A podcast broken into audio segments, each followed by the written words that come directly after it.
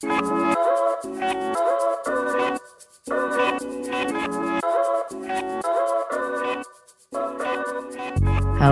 and welcome back to this week's episode of Lit AF Relationships with me, your host, Sarah Cohan. As always, I'm so excited to be back here with you this week to talk about relationships and attachment styles. I am an attachment coach, I am a relationship and communication coach, and I help clients basically create secure attachment so that they are vulnerably communicating their needs, sharing boundaries, and today I'm talking with Jessica Stahl, the genius creative behind Vanilla Cool Dance. And we are talking about sharing needs and stating boundaries, both in dating, but then also very much in the bedroom. A lot of sexy talk today, very exciting. Before I get into the episode, of course, I have my own little check in. And this week, I'm just so excited to talk with you about this little thing that I've been using this week. So this came from actually, I had a lot of synergy in podcast guests, and everyone on the podcast was recommending this book. It's a book called All About Love by Bell Hooks, and I haven't read it, but I had two guests on my podcast talking to me about it. And whenever I have like two people talk to me about it, then I'm like, okay, I gotta go check that out. And one thing that one of the guests was talking about in this book is that the author talks about how in our relationship, we should only in our lives, in our lives. We should be looking at our, our partner meeting 20% of our needs. That means that we're filling up our needs buckets in other ways. We've got friends, we've got work, we've got our career, we've got our spiritual practice, we've got, let's see what else, we like a, a physical activity, like working on your health, that type of thing. And just like your own connection to yourself. So, your mental thoughts and your emotional kind of landscape. So, I heard this and I was like, fuck. I have a lot of needs right now. I'm I'm really high needs right now and I've been looking to my partner to meet 80% of my needs for sure. For sure. And so I'm trying to diversify right now my needs. And it's really interesting using this uh, this principle because as someone that is a fearful avoidant, I grew up very much with an insecure attachment style. The reason that I love this framework is that I didn't learn how to ask for, you know, help when I was feeling dysregulated. So if something happened, let's say it made me upset, I didn't learn how to ask, you know, to share my feelings with my family and then let them help me regulate afterwards, saying, you know, I'm sorry, I'm here for you. That's definitely not what I meant. That wasn't my intention. I love you so much. Just basically creating that repair. So because I didn't learn how to do that repair, oftentimes when I'm going into like more charged situations, I can be so dysregulated and expecting that other person to completely satiate, regulate, satisfy 100% of my like dysregulation, which is like, it's actually, if I use this, for having a difficult conversation and I'm going into the conversation and saying, I'm only going to ask or expect for you to meet 20% of this need, it's way more satisfying. So I had a little work experience where where I'm really pushing the team to this is my full-time job, not my coaching job, but at, at, my job I was pushing my team to do some feedback training because we really need to get in the habit of sharing our needs and being vulnerable with each other because that creates a really healthy company. And we did a training. I had to give my coworkers some feedback because we were having some kind of tough moments where I was feeling really triggered and really activated. And before I went into the conversation, I was like, ding, don't forget, you only need him to help you 20% of this of this kind of feeling. And that really like took my expectations of the conversation and also took the nervousness out of the conversation and brought it back down to like earth level, which is so nice. Always love being at earth level. And I really appreciated it because all of a sudden I was like, I will accept 20%. And if you are meeting that, I'm going to be so happy. And it was such a wonderful, supportive, loving conversation. And I'm sure we're going to have many, many more. So I just love those moments where we're giving and receiving feedback. We're being vulnerable with each other. But while you're doing it, I encourage you to try this out. Just think about that 20%. And then I want you to think about how, what are the other pieces of the pie? So 20% is one fifth of the pie. What are the other four pieces of pie that you're going to do to help you regulate? So for me, it was like, I'm going to spend time with my dog, I'm going to journal, and I'm going to exercise. And those four things are my thing to like process that emotion, release that emotion. Of course, I'm doing somatic experiencing because I can't not do that. It's my favorite form of processing emotion. But those are like the activities that I can look at of like, look, these are all the other things I'm going to do to fill that piece of the pie. So I'm loving it happy to share it with you. If you try it, let me know how it goes. I'd love to hear about it. And thanks for just everyone that is recommending the, this book. I can't wait to read it. I'm sure I'll report back.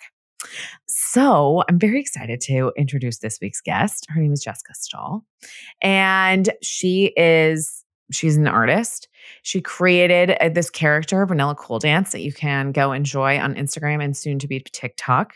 And her bio reads Heartbroken in Amsterdam, that was Jessica Stahl before she swapped her tears for watercolors. And voila, her cartoon character, Vanilla Cool Dance, was born. Now, with a global community of over 57,000, she's smashing stigma, stigmas around female empowerment, dating, and sexuality. And anything goes from period sex to pegging and nipple hair to communicating your desires. Her real life inspired cartoons use humor to spark taboo conversations. With viral street art campaigns, daily content, and empowering workshops, Vanilla Cool Dance gives you the green light to embrace your unapologetic self. This is such a great conversation. She's all about getting rid of shame and guilt and stigmas in the bedroom, and particularly around female pleasure which I fucking love. We go into so many fun topics. We she talks about the birth of Vanilla Cool Dance and her AIM handle and or username and my AIM handle username, which I feel like is hilarious looking back. We talk about, I share about like my first orgasm experience, how I learned about sex, you know, the sex talk that I got from my parents, those types of things. So we go deep. It's super fun. And I'm just so grateful to have had her on the show. So I'm going to stop talking and we're going to get into the episode. Here we go. Hello, Jessica. Welcome to the show. We're so excited to have you. Hi, I'm excited to be here. Thank you for inviting me. Oh my God, of course. So, you are the creator, genius behind Vanilla Cool Dance, which is one of the like, big, like I repost your things the most for sure. I don't know if I'm the one that posts the most, but I'm often reposting well, the amazing yeah, yes. They speak to me, and I feel like you are honestly like drawing situations that I'm trying to teach my clients like, okay, how are you going to share your needs? How are you going to communicate for yourself? Like, how are you going to focus on your pleasure in that moment? And it's so cool to just see it in like cartoon life. I love it. Amazing. Thank you. Yeah, it's also like so empowering. Anyway, I'm going on and on, but before we get into it, I'd love for you just to tell us a little bit about Vanilla Cool Dance. How did she get started? What's her origin story? Yes, definitely. Vanilla Cool Dance's origin story. So, Vanilla Cool Dance was born from my lowest point in the past eight years. I had booked a one way ticket to Amsterdam after my ex boyfriend broke up with me out of the blue. And I ended up living with 17 Dutch housemates in this tiny illegal room. And it was just kind of this sitcom of a situation. and I was unemployed, heartbroken, and it was not where I had expected to be in my mid 20s, but rather than just being defeated by my situation and by my embarrassment, I decided to turn everything that was embarrassing me into empowered stories to reclaim my own narrative and become a more confident version of myself. And that's how Vanilla Cool Dance was born. And the screen name Vanilla Cool Dance also has an equally interesting story, I think. And it was my very first AIM screen name. Maybe yes. anyone listening knows what that was. Do you know? Oh yours? my god, I love that. Do you remember your screen name? Oh yeah, it was Sarah at 769. Which Ooh, is like a 69 in there. Uh-huh. I sure did. I sure did. And I was definitely like using that to chat with like who knows where, probably just teenage boys across the world. Oh my gosh, amazing. Yeah, all the chat rooms from the AIM days. Such a time. I was really embarrassed about my screen name. So Vanilla was my guinea pig. I used to dance, and my dad was like, it's missing an adjective, and we think, or I think you're cool. So that's how the screen name came to be. And when I decided to make an account all about my embarrassment and rewriting that narrative, I decided to take back ownership of the screen name and turn it from something I felt shameful into something that I now believe is shameless. And so that's kind of the, yeah, mirroring of my personal experience in my screen name in this account. Oh my God. Bravo. Bravo. I just remember, okay, I just remembered my screen name was actually Chica769. wow, Chica769. you better. It It was such a time. That was such a time for all of us. I love I that. I love that you reclaim like it. There weren't others before you that went for that screen name. Several, probably 768. Who knows? I have no idea. but yeah, it was that was such a time in our lives. And I love, I love that origin story. I also love that you were in a gigantic flat in Amsterdam. That's like such a Dutch thing to do. I feel like yeah. to have an illegal flat. Mm-hmm. and how long, like, I'd love to hear a little bit more about what was the process of like really struggling with the breakup to being like, wait a second, I'm gonna like, I'm gonna take this and turn it around. Oh my gosh. Well, that breakup was like the big blindsiding breakup that you have once in your life, I think maybe twice. So that was, we had met in college. He was kind of my college romance that was very on again, off again, and very anxious avoidant now that I look back at it. And, but it took me a really long time to get over. I mean, I remember after the, I had left New York to go traveling in Southeast Asia for a few months and we had stayed together. And I was really positive that we were going to have a future together. So I really believed we would get married. I, I thought it was the real whole thing. And I moved back after my trip and then close to you know, pretty soon after I moved out back, he broke up with me. And it was again one of those moments where you're like, I can't believe it. I didn't see it coming. And I really struggled with the breakup. I was having panic attacks. I started medication to help manage those panic attacks. So it took a very long time to get over that. And why did I start drawing about it?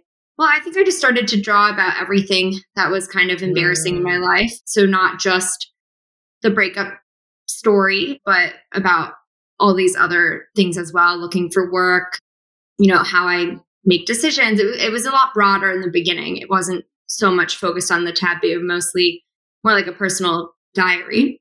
But it took me a really long time to learn why that relationship didn't work. And a lot of that I did th- do through the account and through my art and my own, you know, development. So that eventually came. Oh my God, I love that.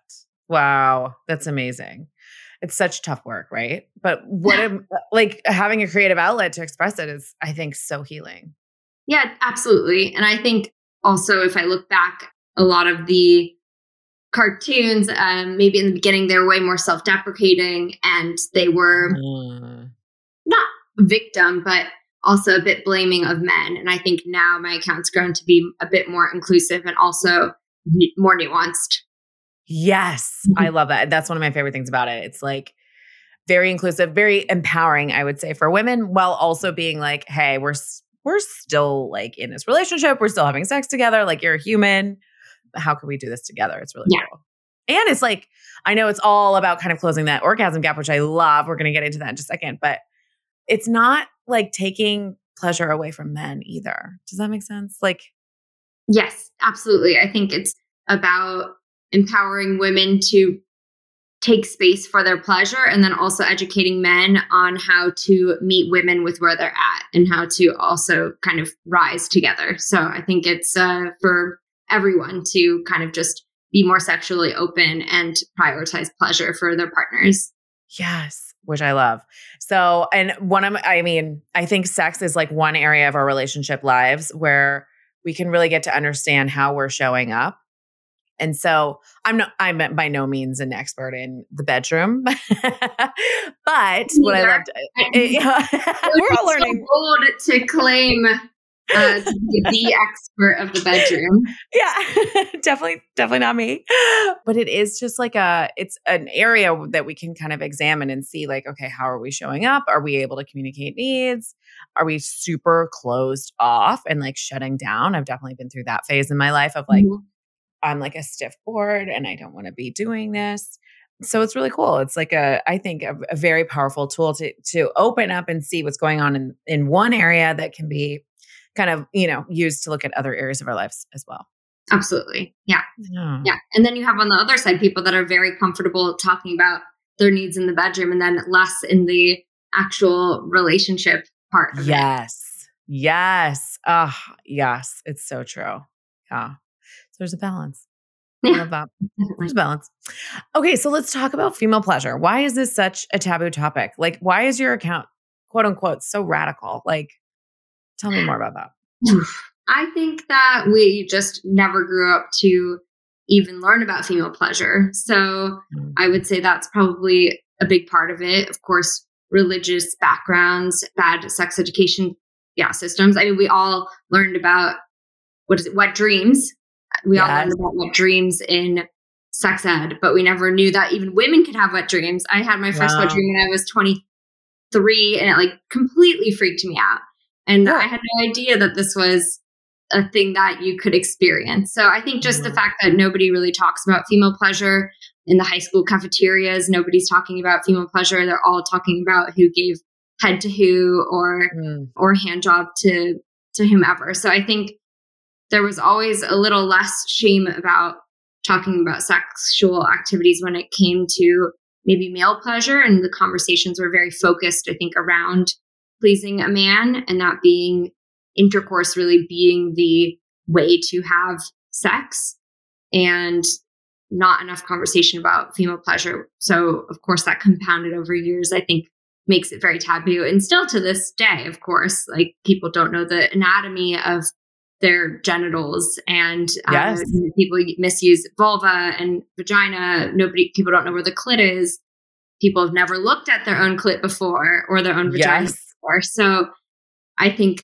a lot of these things are reasons why it's still to this day so taboo so taboo it's such a mystery when i was pregnant i learned i can't even tell you how much i learned about my own anatomy i had no idea it was just like, imagine. Oh, wow. Oh, that's what happened. And then I was in a, a birth class with someone and I can't remember. So I've been, I picked up a book on family, family planning. I love that that's like mm-hmm. the code word for like uh, understanding your cycle so that you can either get pregnant or not get pregnant. And that was like probably seven years ago. And so in that book, I remember I was reading about the cycle and understanding like when you're actually pregnant and your your ovulation phase, which is like two to three days, maybe four max is when you're like fertile and like can get pregnant. But we just didn't, we didn't know. And so no. I've had that information for a while, but I was in a birth class with another mom who was like, I'm really embarrassed to tell you this, but I just learned like literally last week. And she's like, you know, a mom in her 30s in San Francisco. Like I just learned that I didn't have to be on the pill the whole time because you can only get pregnant for a very short window. And I was like, oh dang, that's that sucks that you didn't know that. Yeah. Yeah. There's so much we don't know. I mean, so much that I don't know. I had my eggs frozen earlier this year and I had no uh-huh. idea how it worked and the process. And you also learn so much. I feel like also when you're kind of just like faced with it. Yes like when you enter a pregnancy class and then you're like, oh, yep. I this. This is interesting. Yeah. this is really, oh, I have all these parts that we're like talking about on the screen right now. yeah. That's beautiful. Thank you for sharing that. So, a lot of what you are kind of bringing to life. do you call them cartoons? I call them drawing. Like what? What? How I call you, them cartoons. They're cartoons. Okay. Call them drawings. I love it. Okay. Drawings, cartoons. You are, I think, I feel like a lot of the mission behind it is closing the orgasm gap. So what is that and and how are you trying to help close it? Yeah. So I think the mission in general is to create a shame-free world. I think when it comes to insecurities about relationships, the body and sexuality, and the way I choose to do that is by opening up these conversations because I think by not talking about them, that's where shame is created and shame breeds more shame. And so by opening it up through laughter, I think is how we can solve for this. And, but indeed, of course, a lot of my work is about female pleasure and to try and close the orgasm gap, which is the, as you, of course, must know, the disparity between how likely a woman is to have an orgasm within a heterosexual relationship versus the man and how it's I don't know off the top of my head. I'd have to look it up, like the specific number. Yeah, okay, less than 30% of women. That's what it is. So it's a seven, whereas 90% of men normally do. Wow. So that's a huge gap. Yeah. It's a huge gap. Yeah. that's a very large gap. It's worse than I thought it was for sure. I'm glad we looked that up. Yeah. So I think a lot of my work is indeed to help close that, both through educating women on, yeah, not being embarrassed to take up space in the bedroom, highlighting really wholesome encounters between men and women, showing that men are receptive to female pleasure and find it important. And also, you know, helping to teach men what women want and how we can better achieve an orgasm. I love it. In such a fun, like approachable way. Yeah. And I think that's super important because I think these subjects are really can be uncomfortable. And especially if you have a strong opinion one way or the other, or you don't feel, I mean, a lot of men would say, oh, yeah, but I please every woman I'm with. And I think the by using cartoons and humor, you make these subjects easier to disarm these kind of people and just open up a conversation with them as well. Yeah. Do you have male followers? I'm so yes. curious. Yeah. Oh my god. Um, actually, I have quite a lot of. Well, f- from what I like, for how I I see, I think it's quite a substantial amount of male followers. So I have about a little over twenty percent. Oh my god. Followers are men, and I think that's been growing definitely in the past three years. So wow. I see a big trend on, and they're very engaged, and I think they ask a lot of questions. So men are definitely out there that want to learn how to be better partners in relationships in the bedroom and and also how to express their own desires because men also don't have anyone to talk to about this stuff. Very true. Very true. Oh my god. I remember I dated a guy whose sex education was like his dad turned a porno on and I was just like Oh my god, I can never imagine that. It's so Poor sad. Guy. I know. I'm like, that'll fuck you up. Yeah, really. And I, I think it did, which is, yeah, there's a lot there. if that's like the education, if that's one of the ways that they are getting educated, I mean, there's just so much missing information there. Yeah, so, so much to unlearn. Yeah. yeah. Oh, that warms my heart. I'm so glad to hear that because I feel like you're literally like the what I love about your cartoons is that you're voicing like the the really shameful embarrassing parts that I would like I'm always afraid to say and it's like from dating to like literally being in the bedroom, like in a sex position, all of the things. But then you're also like in other cartoons, you're offering like this is a way that you can say this, or like here's a like a little script that you can use to, you know, sexily ask for what you want, or let him know that like yeah, I do want to date you. I'm not interested in like yeah. pretending that I'm not interested in dating you or beating around the bush or waiting until you're going to ask me out. Like, here, I'm just going to say it because I think I like you and I, I want to get to know you better, which is so cool. Yeah, I like to do the combination of both. I think uh, because I think being able to support people by sh- giving scripts or real examples of how these conversations can go, I think is really helpful and empowering for them to use it. So whenever I do one like that, people often share like, "Oh, I did it." So they use it. So that's really nice to oh see. Oh, I love that. That's amazing. Are you when you look back is this are you shocked that like this is kind of what you're doing with your life? I mean, I Chica so. 769 should be doing this. No, I'm kidding. yeah, Chica 769 could definitely be doing this. she, oh she likes to party. I'm always I've always been creative and I've always been really interested in sex and I've always made people feel awkward by bringing up questions or, or uncomfortable subjects. So I'm not surprised now that I'm here, but I don't think I would have expected it for me when I was younger. I mean, I've always been working as a creative director in the creative field, but I think it took me a really long time to form opinions period. Yeah. Like in life, I think I, I, I feel like it wasn't until I started this account, maybe even that I started to become stronger creative opinions, world opinions, maybe a little bit before, but you know, I don't feel like I had that in college. My I didn't find my voice yet until I was a bit older. And uh, so like- super happy with how it's um, grown and evolved and I'm couldn't be happier, you know, to Aww. fully work in this space and try and make this, you know, my career and help people when it comes to their confidence and self-love. Yeah. Oh, I love that. And now you're like literally going around Amsterdam on King's Day putting up posters about the female orgasm gap. Like, yes, holy shit. Working on this year's campaign, and I definitely want to do in in different places in Europe. That's a ah, big dream. Yeah. That. Yeah. Oh, that's so cool. You're going to have to, everyone listening, you're going to have to go to the Instagram or probably on your website. You have some photos too, I think, but yeah, you'll have to check out our Instagram to see the full story. But it's so good. I mean, what would like college version of Jessica say about this? Oh, that's such a great question. What would college version? I think she'd be really proud. College version yeah. version of Jessica would be. I think I do this for her because I didn't know that I deserved pleasure. I didn't know that communicating a need was allowed. I didn't know that I so deeply didn't feel that I was deserving of love that I was also emotionally unavailable to a certain degree. So I think anyone in college could um, really benefit from Vanilla Cool Dance and that's really why i'm here is you know to create the artwork and start the conversations that i wish were around when i was growing up too. Hell yeah. I love that.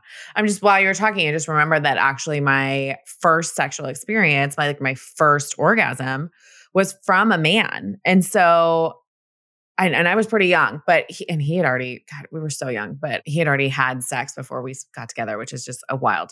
But I remember thinking for so many years, I need a man to give me pleasure. Like I can't do oh, this. So interesting. Yes. Yes. And I was like, I wouldn't masturbate. I wouldn't self pleasure. Like it, it was, I don't know. I just thought it was like this thing that someone else had to give me. And then mm-hmm. when I discovered that I could just fully give myself pleasure, mm-hmm. I did it for days. I was like, okay, I gotta, I'm gonna miss class for like a full week. I, I, need to explore this. so it's kind of like floodgates were open. Yeah, it's so fascinating though. I think how, how just based on our experiences changes the way we perceive yeah. our sexuality in the, within the world. You know, I was brought up and based on my experience to believe that you can't trust men to mm. give you an orgasm. My mom bought me my first vibrator and it was very wow. much like to take charge of your own pleasure and then to not put it in the hands of somebody else. And so wow. it's just funny that I never expected a man to give me an orgasm. I really wish I was actually just doing an interview about orgasms, and I, I can't remember my first one with a partner. I mean, I'm sure I did. I'm sure I wasn't like in relationships where I never did, but it it's really not coming to me. And I guess the whole point is it just wasn't about that. It wasn't really about the mm. the female orgasm. Yeah. The, the very yeah. I, I do remember like the very first time I thought, oh yeah, okay, this guy really knows what he's doing, and uh, that I do remember, but but not like there had been partners before him, and I can't remember my orgasm experience. Wow, wow! And does that does that make you feel like it just didn't happen, or that it like wasn't very important? I think it probably just wasn't the focus. Yeah, and again, I I think it wasn't to like anyone's fault. Yeah, you know, if I don't know that that should be a big part of it, and if they don't know that that should be a big part of it, right, then I understand how we got there. Yeah. yes. Yeah. we all we all came here together, really. Yeah, we all came here together. yeah, or maybe we didn't come. yeah, exactly. Very good point. Only half of us were coming. Yeah. Yes, in a good way, in a memorable way. yeah, it's wild. It's just so wild. I also like looking back to my sex education conversation, and I just want to like preface this by saying that I had such young parents. Like they were my my parents had me when they were 19 and 20. Oh, so wow. I know they were just little tiny babies. So I don't think they were prepared for the sex talk. But the sex talk was literally it, didn't involved know about pleasure. Yeah, at 19, 20, period. Yeah. Oh my God. Oh my I mean uh, we were we were all young, I guess. I guess that's the moral of the story. But the a lot of cliches were involved. Don't give away the cow or don't give away the milk for free. And then that turned into a cow reference. then they had a really strange analogy about our virginity being raviolis and you don't want to give away your raviolis. It was a very strange, like, I remember being in the car. I remember when it was happening. I remember being like, this is super fucking weird. And now as an adult, I'm like, what the fuck was that? There was no conversation about pleasure, no conversation about like making sure that you're getting your needs met. Mm-hmm. Just none of that was involved in the conversation. It was very, very old school, I will say, which is, you know, I have pretty radical parents. So it's kind of shocking. Well, it's so good that they did the conversation. Yes, great that they did the conversation. I have I have some critiques. I think the probably conversation is always awkward for everyone. So I will say yeah. that. But it's such a like that trajectory, like kind of changed, I would say, the whole dynamic about, you know, slut shaming in high school hmm. and then my relationship to sex and probably why I really like looked at my own self pleasure as this very foreign thing that I needed mm, someone else mm. to give me. It's very bizarre. Yeah, I don't know why I learned about self pleasure. I can I can imagine it was like you happened upon it. I would imagine that's what it was like for a lot of people. Yeah. Yeah. You're like, yeah. Oh, the shower head feels good. Yes. What happens if I hold it there longer? yeah. Oh, I'm sure that's a story for a lot of people. Probably. Yeah, for sure. I love it. Okay. So I have a lot of clients that are learning how to communicate, learning how to share their needs. And they have a lot of fears around this, a lot of stories, feeling like a burden, feeling like they're too needy if they are really honest about what they want. Mm-hmm. And I'm so curious, like, what would you say is the first small step in the direction of sharing your needs in the bedroom? Oh, in the bedroom specifically. Yeah. I think you could even just start by asking what the other person likes or you know, so to just to start the conversation by yeah, asking if there's anything they want to try and hoping that they open up the conversation a little bit themselves and then you can also share. Hopefully that creates a space for sharing some other things, you know, if they are already a bit more open, I really reference podcasts all the time. So, like, mm. I heard on this podcast uh, that armpit looking is a thing. Should we try it out? Or oh I God. saw this cartoon. You know, I have people that say, Oh, I sent this to my boyfriend or I sent this to my partner. So, if you follow accounts and are able to send things and say, Shall we try this? I think that's also a playful or what do you think of this? You know, it also doesn't even need to be, should we try this? I also like the card games. Like, I think Let's Fucking Date is a good one where it is like a intimacy deck, but there's other brands as well that have these kind of conversation starters that, you know, can be sexy and to kind of bring out your desires. That's also, there's also card games like that that I think help on a greater relationship scale as well to be able to talk a bit more about your needs beyond the bedroom. How else? Uh, I think just also realizing that what you are desiring is normal. And so to first mm-hmm. not be embarrassed about it, because I think that's a big fear is that you share something and then somebody else shuts it down. And I think that can really, really fuck you up Mm. Like if you have a really bad experience with period sex where a man is blaming you versus another guy who's like, no, I think that's really sexy. So it really depends on the the partner. So I think if you can find a way to indeed listen to more podcasts or do a bit more research so that you feel like, okay, no, my needs are normal or, you know, these are things that are important to me. And that way you are secure within yourself so that when you bring it up with a partner, it's not so much about your worth or or what they think. It's more, okay, do they want it's more just a conversation. Like, are they interested in it or not? And that's also okay. And then I think the last thing, the most simple one, I guess, is just say, oh, you know, oh, I think it's really sexy when, or oh, I'd really love what you're doing there. Can you do it more? Can you do it here? Or that feels so good you know, can you touch me here? And so, like, positive reinforcement uh, while right. shifting them to do what you want. I okay. guess that's how I've mostly communicated it. But it is always a bit, can always be uncomfortable, especially yes. when you're just starting out.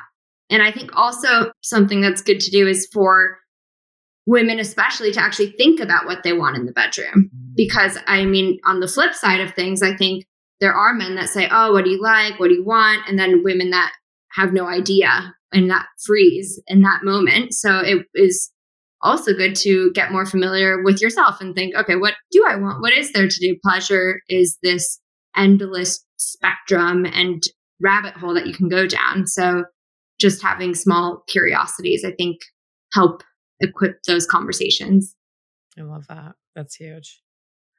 I love that. I love the idea of just being like, here, check out this post, check out this podcast. What do you think about this? Like, it's getting their buy in without having to be like, I need you to do this. You know what I mean? It's not. Exactly. It's like an option. It's it's like kind of bringing into them into the conversation, creating consent around it, that type of thing. Yeah, I think Esther Perel also has something where you both, where it's like every day you get something, and or it's like there's a match, like a match system. You and your partner yeah. both get like an idea, and then it's if if it's a match, it sends it to both of you, something like that. Yeah, cute. I love that. Awesome. Yeah, she. I think she. Oh, she also has games too, just to like, yeah. get to know each other, which is a, an intimate way, a more like less kind of like bedroom sexy time, but like an intimate way to get to know each other. If that's what yeah. yeah, yeah. But I guess it all spills over. Yeah. What is um? Let's fucking what? Let's fucking date. Is that what you said? The card deck. Oh, it's um. Yeah, Serena Kerrigan. I think created a deck. Indeed, there's like I think there's also one. Let's fucking fuck, and it's that one would be specifically for the bedroom. At least kind of intimacy games. I think there's a lot of different ones out there that I've used myself. It's so fun. Open up conversations. Yeah. Ah, I love it. That's awesome. How did the armpit licking go? It's like fine. I showered first. Okay. And that is how I brought it up. You know, I said, wow, I have like all these people submitting to me on Vanilla Cool Dance that they've been asked or they ask people to lick their armpit. So it's a thing. And I think my boyfriend at the time was like, okay, clean or dirty? And I was like, that's a really good question. I did not um, get clarity on, but we went with the clean approach. And okay. I mean, it's, I understand why it could be a thing. It's a sensitive area, but yes. it wasn't 100% like, I'm not obsessed with armpit licking now. Okay. Okay. But you tried it. I love that. I love that he was so opening and willing. Try it all. Yeah, if try it all. If you, want, if you want. You never know. You might be into something. Mm-hmm. Yeah, I love that. Okay, so how do you keep vulnerable and honest bedroom talk sexy? I feel like that that is like a constant question that I'm getting from clients. Like they're kind of in in the act, mm-hmm. something's happening. They want to use the things that you just said of like, oh, I like it when you touch me there, or like do it more here, and they just get stuck. Like they're literally like fr- frozen. So I'm curious, like, what would you like? Any thoughts about like how to just get the first word out? Maybe not during sex. So I Ooh. think I think that if you're in with a partner that it could be after you've had sex, it could be before you're in the bedroom. I think that we think these conversations are going to be uncomfortable, but then obviously talking about sex can also just be sexy in of itself. So I can imagine, depending on what you want to say to the person, that it can be difficult to do in the moment, especially if you're not getting kind of what you want, maybe. But I mean, I think I've even had to tell people, like, oh, just so you know, I don't necessarily have an orgasm from intercourse. Like, you may not know that. And so these are the things that I like. Maybe we can incorporate it also into the bedroom. That's easier to sometimes do after or maybe not in the moment itself. Mm, nice. I love that. How to keep it sexy? Uh, I don't know. I don't think it has to be not sexy. I think it also should just be like a positive thing. And you're both uh, in this to, you want to please your partner. So wouldn't you also want to know like all the things that are going to make you a great lover for them? And so you would hope that they also want the same. I think it's also the like egos and insecurities that kind of get in the way of this. And that's something that you can't really control. But of course, by giving positive feedback first or sandwiching it, then I think it's possible. Oh, love a good sandwich. Love a good sandwich. you know what? Feed it to them slowly. exactly. in a positive way that they're going to react to in a loving, honest way. I love that. I love what you just said too about focusing on their pleasure because I noticed a huge shift for me when I was receiving pleasure of or like I was more able to receive when I was actually able to give more. I don't know if that makes sense. Yeah, I think it's like creating this safe space where yeah. you both feel taken care of or prioritized yeah. maybe. Yeah. Yeah. And it's so like I never would have thought that like giving would actually change the way that I receive, but it totally radically did. Like mm-hmm. it's so it's so fun. I'm really into it. Me too. It's my favorite thing. I love that. Uh, okay, so I'd love to hear about just like your favorite, uh, if you have them, like your favorite Vanilla Cool dances, like top three. My favorite Vanilla Cool dances. Yes, just like, I, is she? Is she you? Like, is she? Yeah, she's like my alter ego. Yeah, your alter ego. Or yeah. she's a part of me. Yeah, the most confident yeah. part of me. But what do you mean the my top three like cartoons? Oh, just like your yeah, your favorite cartoons, like any any oh, of your oh, top three. Oh my god.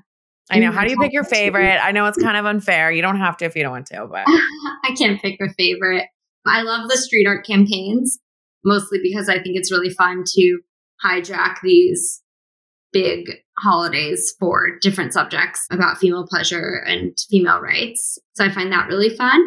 I think the you know the ones that have had the most impact this past year the one that was the most successful post was where I did give women ideas for what to say when a guy says what do you like or what do you want and I think that performed really well. And I think that's because indeed, like women need ideas and yep. men are also like, yes, here's some answers. like, um, so I think that was a really fun post to make. And I want to do more of those as well, also for his side.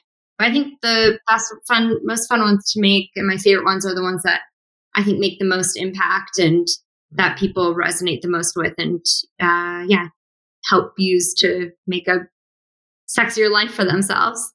Yes, I love that. I'm pretty sure I bookmarked that post. It was very.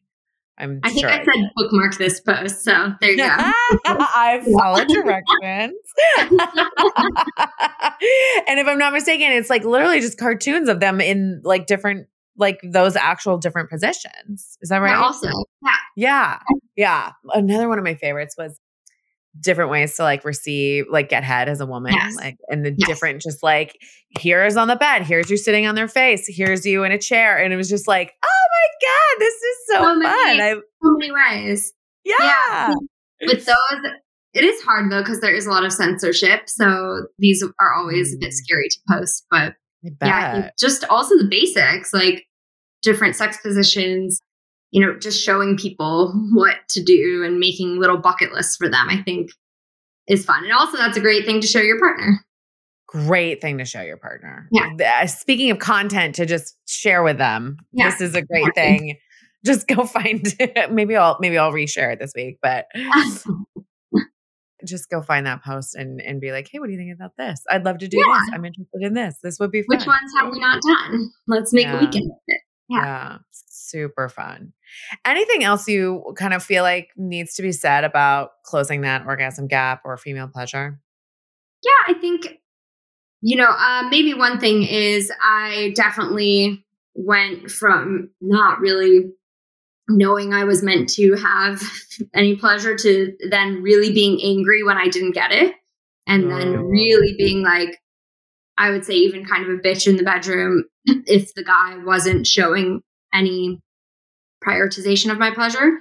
So I think on your way to closing the gap, remember that there's a lot of different reasons why. So I try to now bring more empathy into the situation. Maybe they're insecure about their oral sex skills, which then they do need to uh, improve on and still need to practice. Or maybe they had an experience where their former partner really didn't want oral sex because they didn't feel comfortable with it. So now they mm. don't give oral sex. So I think indeed by just being able to start these conversations with their part your partner even before you get in the bedroom to kind of yeah talk a little bit about pleasure, I think that helps. And also then to just realize that, you know, hopefully they do care about your pleasure and and maybe they just don't know how best to give it. And then and then if they really don't, then they're an asshole. And there you go. Then, then you know. but then you know. Then you've at least given them a shot. Yep. I probably also like didn't give some guys a shot because I was immediately like, okay, what like, the fuck? Uh, I'm out. yeah, yeah. Thank you for sharing that. I feel like that's an important part of the journey, and I'm sure other people really resonate with that. It's interesting. So I help clients move kind of, you know, an insecure attachment type to secure. And one of the things that happens oftentimes for more anxious leaning folks is they will swing dismissive avoidant and that kind of reminds me of that swing mm-hmm. of like mm-hmm. mm-hmm. once you realize you you can have this thing then you get angry when you can't have it or like when you're not having it as opposed to before where you were just like oh okay cool this is you know it's fine yeah yeah that's a really interesting point yeah it's just so it's cool to see the swing and also realize we're like there's you know a medium that we're trying to get to mm-hmm. with empathy and generosity which i love what those two things that you're talking about. Yeah definitely. That really resonates with me what you're saying about the like swinging. Also oh my god uh, i've talked to so many anxious people that are like well i used to be like really i just you know would hang out with friends all the time and now i'm like kind of like this independent kind of lone wolf. And I'm like, yep, mm-hmm, this is totally normal part of the journey. You're on the right track. You're doing it right. but there's, you know, the the lone wolf stage is like the not the end stage. So we're trying to get to uh, interesting. Yeah. To sharing. Yeah. sharing. Yeah, exactly. oh my God. Thank you so much for being here today. This has just been amazing. I would love to hear. Can you share with listeners how they can follow along with what you're up to and how they can get in touch with you? Absolutely. Well, Vanilla Cool Dance is my Instagram, and that's probably the best place to find me. Amazing. I love it. Very simple, very easy. Highly recommend. Wanna. I'm also, I'm all, Vanilla Cool Dance is also on TikTok. Um, oh, hello. growing that uh, account this year too. So stay oh, tuned. I'm not very active yet, but it will be picking up. and um, vanillacooldancecom if you're interested in merchandise or learning more about the street art campaigns or workshops. Nice. What kind of workshops do you do? I do, it's like sexy art therapy workshops. Oh so, oh my God. And mostly, I haven't done them one on one. Mostly, I do them for events or organizations or conferences. But it's where you find your own alter ego, your own vanilla cool dance character, and then bring her to different real situations. Oh my God, it's so fun. I think yeah, it's really fun. 69 would like to go to a different situation. it's very fun. Yeah. Very cool. Well, thank you so much for being here today. Yeah, thank you for inviting me. This is really excellent. I really enjoyed uh, our conversation and getting to know you better as well.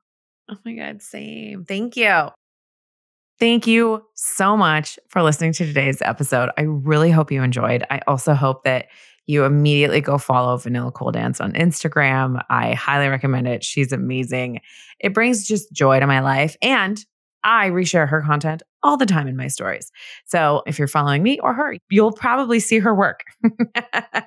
if you are interested in creating a secure attachment style so that you're showing up in a loving, supportive, and honest way, both with yourself and in relationships with others. You might be dating, you might be single, you might be already in a committed partnership whatever it is, whatever stage of a relationship you are in, I'd love to work with you. If you're in a couple or if you are a couple, I'd love to work with you.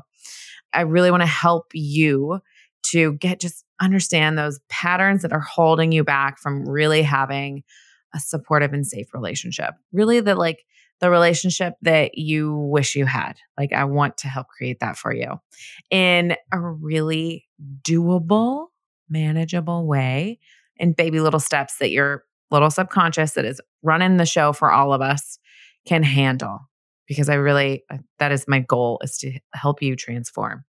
So if you're interested in finding out more about this, you can book a free discovery call.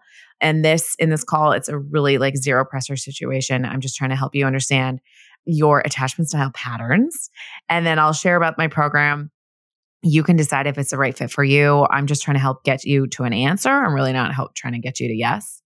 And it's super fun because I get to connect with you. So I'd love to see you there.